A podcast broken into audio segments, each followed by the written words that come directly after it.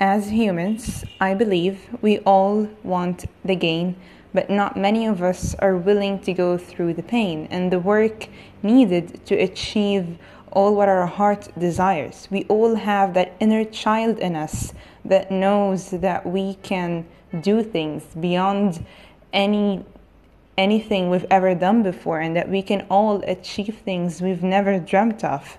But yet we seem to be killing this child in us and we just live it out in our heads and we never act in reality because fear holds us down, fear anchors us down.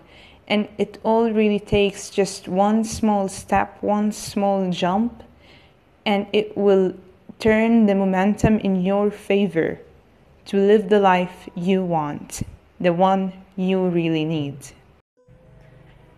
Fear is a word that I think all of us can relate to a horrible, horrible feeling. When we hear the word fear, we get terrified. We get shaken to our cores and we doubt every single thing. When the word fear comes up, our minds are just pure paralyzed fear of failure, fear of rejection, fear of not being good enough for someone or for something, fear of wondering if you will ever actually do what you want to do. No matter how much you see the advantages of doing what you want, fear can somehow be the only reason that holds you down. But for how long can we keep fear, just a mere feeling, controls our life? How much can you let one feeling guide all of your life decisions. I'm not saying be irrational or risky. Fear is agonizing. Fear is really paralyzing. Fear will hold you down when you want to get up. Fear will make you a horrible person. It will make you feed others with so much negativity, not only yourself. Your life will be nothing but surrounded by fear and what ifs in your head will be only a table for anxiety and depression and doubts and the most poisonous of all regrets regrets when you grow up and realize that the fear did not make any sense at the time sure we can all be afraid we are all in our in our own world and we're all doubtful and we're all just in agony but that doesn't mean that you shouldn't do what you want to do. Fear is there to protect us. As humans, that's what our ancestors did. Fear was there. But fear doesn't have to control your life. Fear does not have to be the answer to whether you're going to do something or not. Fear is not the captain of your ship. You are the captain of your own ship.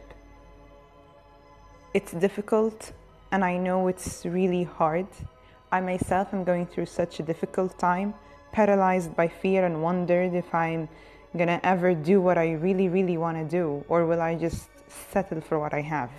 And settling is not really bad, but if you're purely making your decision because of your fear, then I'm pretty sure you must take the jump, take the leap, and go the extra mile. Your dreams are worth it. You are worth more. Your body is worth more than having to be held down by fear and shackled by all the anxiety thoughts. Fear is not there to help you. Fear will only, only bring you down. Fear will not help you in any manner. Do not be afraid. It's easy to say. But truly, truly, I tell you, do not be afraid to go after what you want. You'll fail, so what? It's okay. It's okay if you fail. It's okay if you make mistakes. And it's a lesson you have to learn that it's okay to fail. It's okay. It's just a feeling, it's just an experience. The word fear and failure are just always synonyms for us that we are going down the drain, but we're not.